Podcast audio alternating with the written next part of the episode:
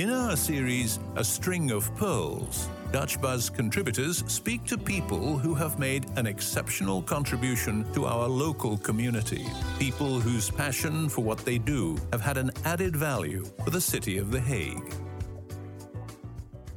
The ICC, the world's first permanent international criminal court based here in The Hague, has a new prosecutor. We spoke with Thomas Verfuss, the president of the Association of Journalists at the International Criminal Court, training editor at Journalists for Justice, and Dutch Buzz contributor for the last 10 years. We started this interview by discussing the latest news of the International Criminal Court. The third ICC prosecutor won in Karim Khan, QC, a British lawyer of Pakistani origin and lots of experience. He uh, has been sitting on the opposite side of the courtroom, namely as lead defense counsel for Vice President Ruto of Kenya. It seems that him taking this position was well received. Yes, I mean, uh, with all candidates, there are certain doubts. Uh, in his case, there is the problem that he uh, uh, has been lead defense counsel in a case which has not formally ended, the Ruto case. If new evidence becomes available for the office of the prosecutor, the case can go on. But on the other hand, he has a very high reputation for his professional and personal integrity. He has also been the president of the ICC uh, Bar Association, and he co authored a very important book about the ICC. So um, I do think he is a good choice of the states parties. What is Bensouda's legacy? Bensouda was, or still is, the uh, first uh, African chief prosecutor of the ICC, the first woman chief prosecutor of the ICC. What was good was uh, the fact that she is African could help overcome that cliche that the ICC is a court in Europe that goes um, only after African leaders and African warlords. Um, and she is a woman, uh, and she has had lots of attention for sexual and gender based crimes. She made it one of the priorities of her prosecutorial policy. What is your motivation for your work at Journalists for Justice? One of our main motivations was that it is important that the journalists of the country concerned should understand the ICC so that they can report correctly and passionately about the ICC proceedings, about um, their own country. So we first um, trained Kenyan journalists to write about the Kenya cases. You may know uh, the, the, president and the um, uh, vice president of Kenya ended up being charged before the ICC, among a few others. We trained Ugandan journalists because uh, one of the leaders of the um, Lord Resistance Army that uh, waged a terrible kind of war against its own population in northern Uganda, uh, with up to 100,000 victims, dead people, but also mutilated people, children uh, kidnapped and turned into child soldiers. So when the first LRA uh, leader, Dominic Ongwen, had to stand trial in The Hague, we uh, trained Ugandan journalists. Uh, and then you had former President Laurent Gbagbo of Ivory Coast, who was uh, charged, arrested, brought to The Hague. So we trained Ivorian journalists. In Mali, uh, terrible crimes were committed during the Islamist fundamentalist reign of terror in Timbuktu. So uh, we trained Malian journalists. And um, the Central African Republic, one of the poorest countries in the world, uh, also suffered from years of war. And when um, the first Central African suspects uh, arrived in The Hague, we, tr- we trained journalists from the Central African Republic. What was included in their training? We trained them, of course, um, uh, on the Rome Statute, on the um, procedures of the court, on the uh, special working methods you need to learn if you cover an international court, as opposed to uh, the work you do, which some of those people have done at home, when you cover domestic courts. Um, we also uh, use the extensive contacts I have in The Hague to make uh, sure that um, the journalists who are who are our guests here as trainees meet all the relevant actors in the judicial process, uh, like uh, the judges, the prosecution, the defense, the legal representatives of the victims, uh, special organs that you will have at the ICC and that people are not used to from their domestic systems, like the Office of Public Counsel for Defense or the Office of Public Counsel for Victims. We can have them meet representatives of the ICC Bar Association, um, of NGOs that follow the work of the ICC, and there are many, about um, 2,000. We let them meet diplomats of the countries concerned. And of course, here in The Hague, there are uh, lots of academic institutes like the Asser Institute and the uh, Hague section of Leiden University, where uh, the work of the ICC is very closely uh, uh, monitored, followed, and analyzed. So there are lots of interesting people to meet, and the uh, visiting African journalists can interview them, and of course they can also carry in their notebooks back home lists of email addresses and phone numbers that will be um, useful for their work later. What are the main challenges of this mission, training journalists from situation countries? So, unfortunately, the lucky ones that can come here it's small numbers only. Uh, luckily, we have some donors we have been working with, like the Friedrich Naumann Foundation for Civic Education in Germany, or Free Press Unlimited, or the Dutch Foreign Ministry, or the Municipality of The Hague. Give us money directly or indirectly, but it is not enough. Uh, oftentimes, I mean, if you take, for example, the Central African Republic, we could take two journalists here.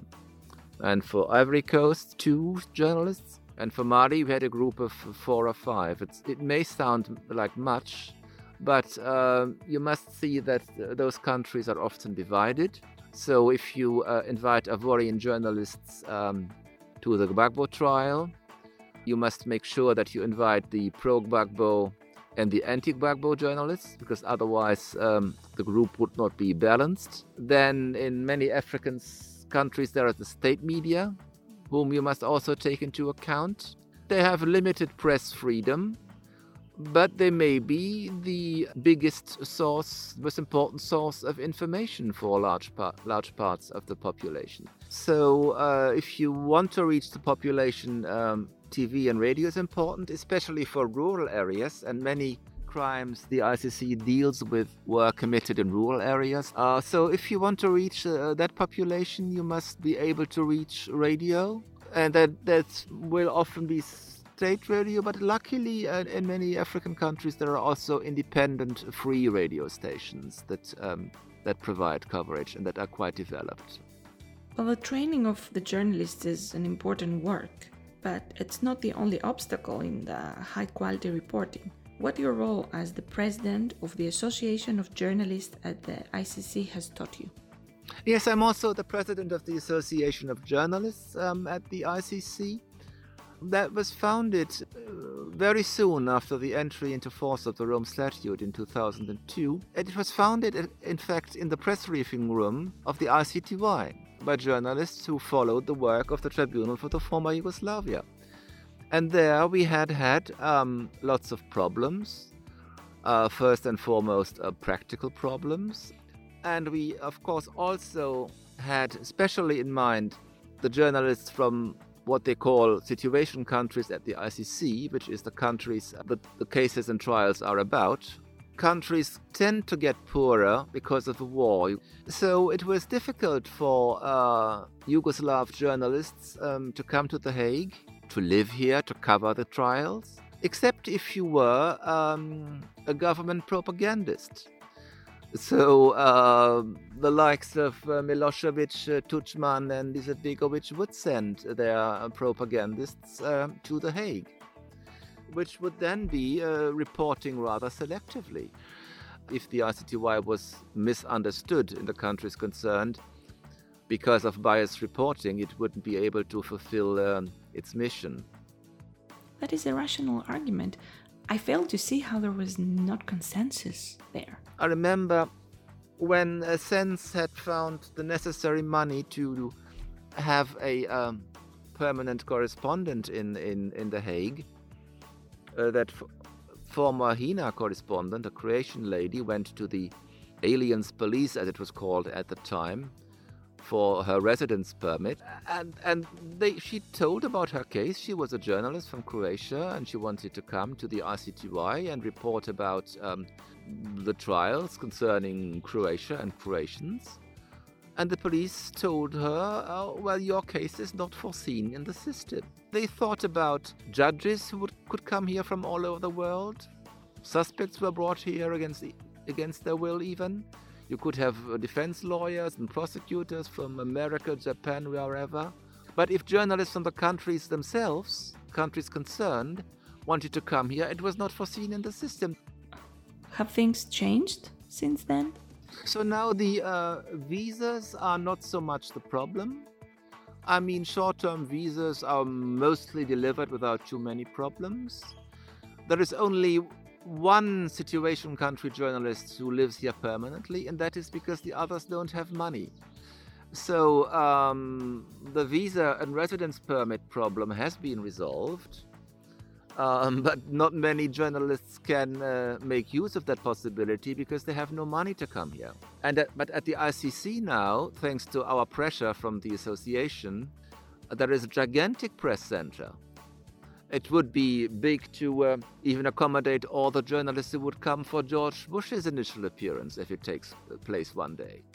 But the, on a normal day, the press center is uh, almost entirely empty because the ongoing trials are about Africa, and those journalists, except for maybe for the Kenyans, but the Kenya trial is over, and uh, Ivory Coast journalists also from time to time could come by their own means, but for the rest, it's unaffordable.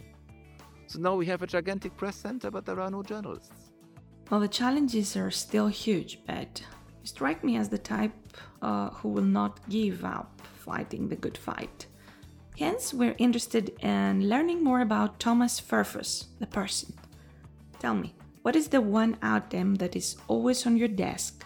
The Rome Statute. And why? The uh, Rome Statute was uh, the result of all that negotiating process, and um, yeah, people also talked to me about what I had been observing at the ICTY. So maybe for just quite a little, uh, I, I also had some input in, in the Rome Statute. In the 1990s, the geopolitical diplomatic situation was such as to be able to give birth to something like the Rome Statute, whereas many people say, when looking at the current mentality in international affairs, and international criminal justice is not as generally supported as it was in the 1990s. The timing was ideal, and of course, you were there to witness it firsthand. I can imagine why this feels so special. My last question for you uh, I asked you to bring one photo with a special meaning. I see uh, there's a photo of you in front of the Peace Palace with one of your colleagues, one of your trainees from a situation country. Uh, can you tell us more about this? Uh, yes, I mean, uh, for many journalists, is it is a big experience to come to The Hague to not only see uh, the ICC with their own eyes, but um, all the rest which is around. Once an Ivorian journalist told me, You know, uh, in my country, many people think that La Haye, which is French for The Hague, is the name of the prison.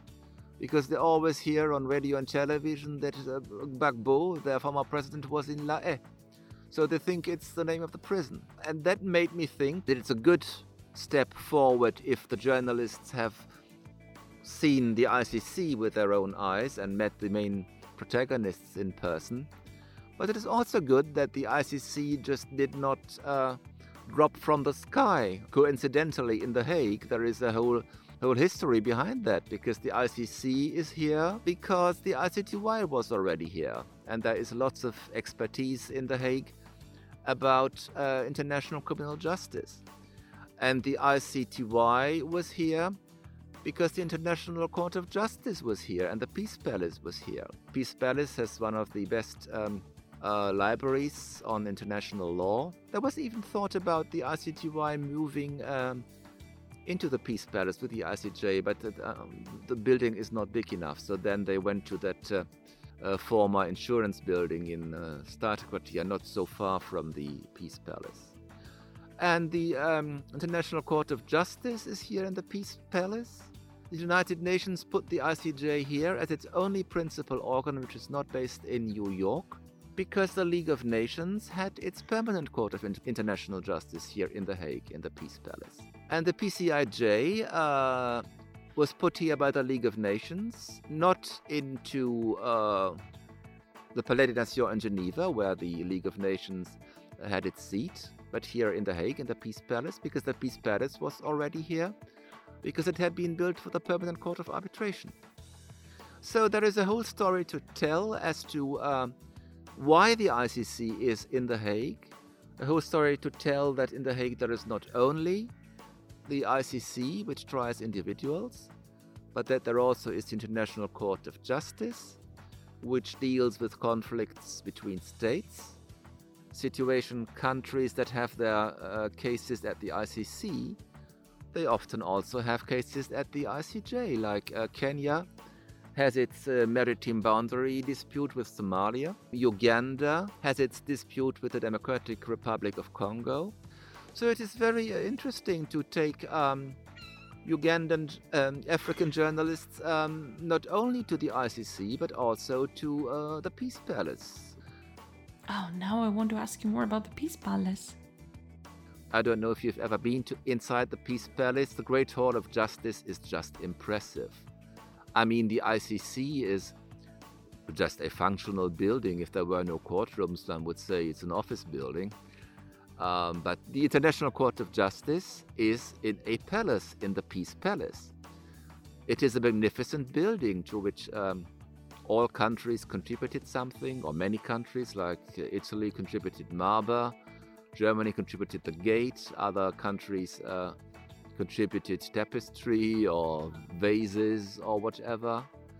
And the Great Hall of Justice is it's an impressive room. I mean, uh, all those impressive paintings with, of course, as theme justice and um, the, the, the, marvelous windows and the lamps. I mean, it's more than 100 years old and you can see it. A palace as old and glorious as the values of peace and justice.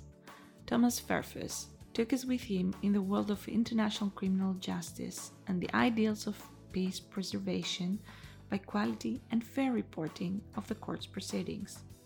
A true pearl in The Hague, the city of peace and justice, this was Thomas Verfuss, a president of the Association of Journalists at the ICC. And I'm Elena Giola for Dutch Buzz.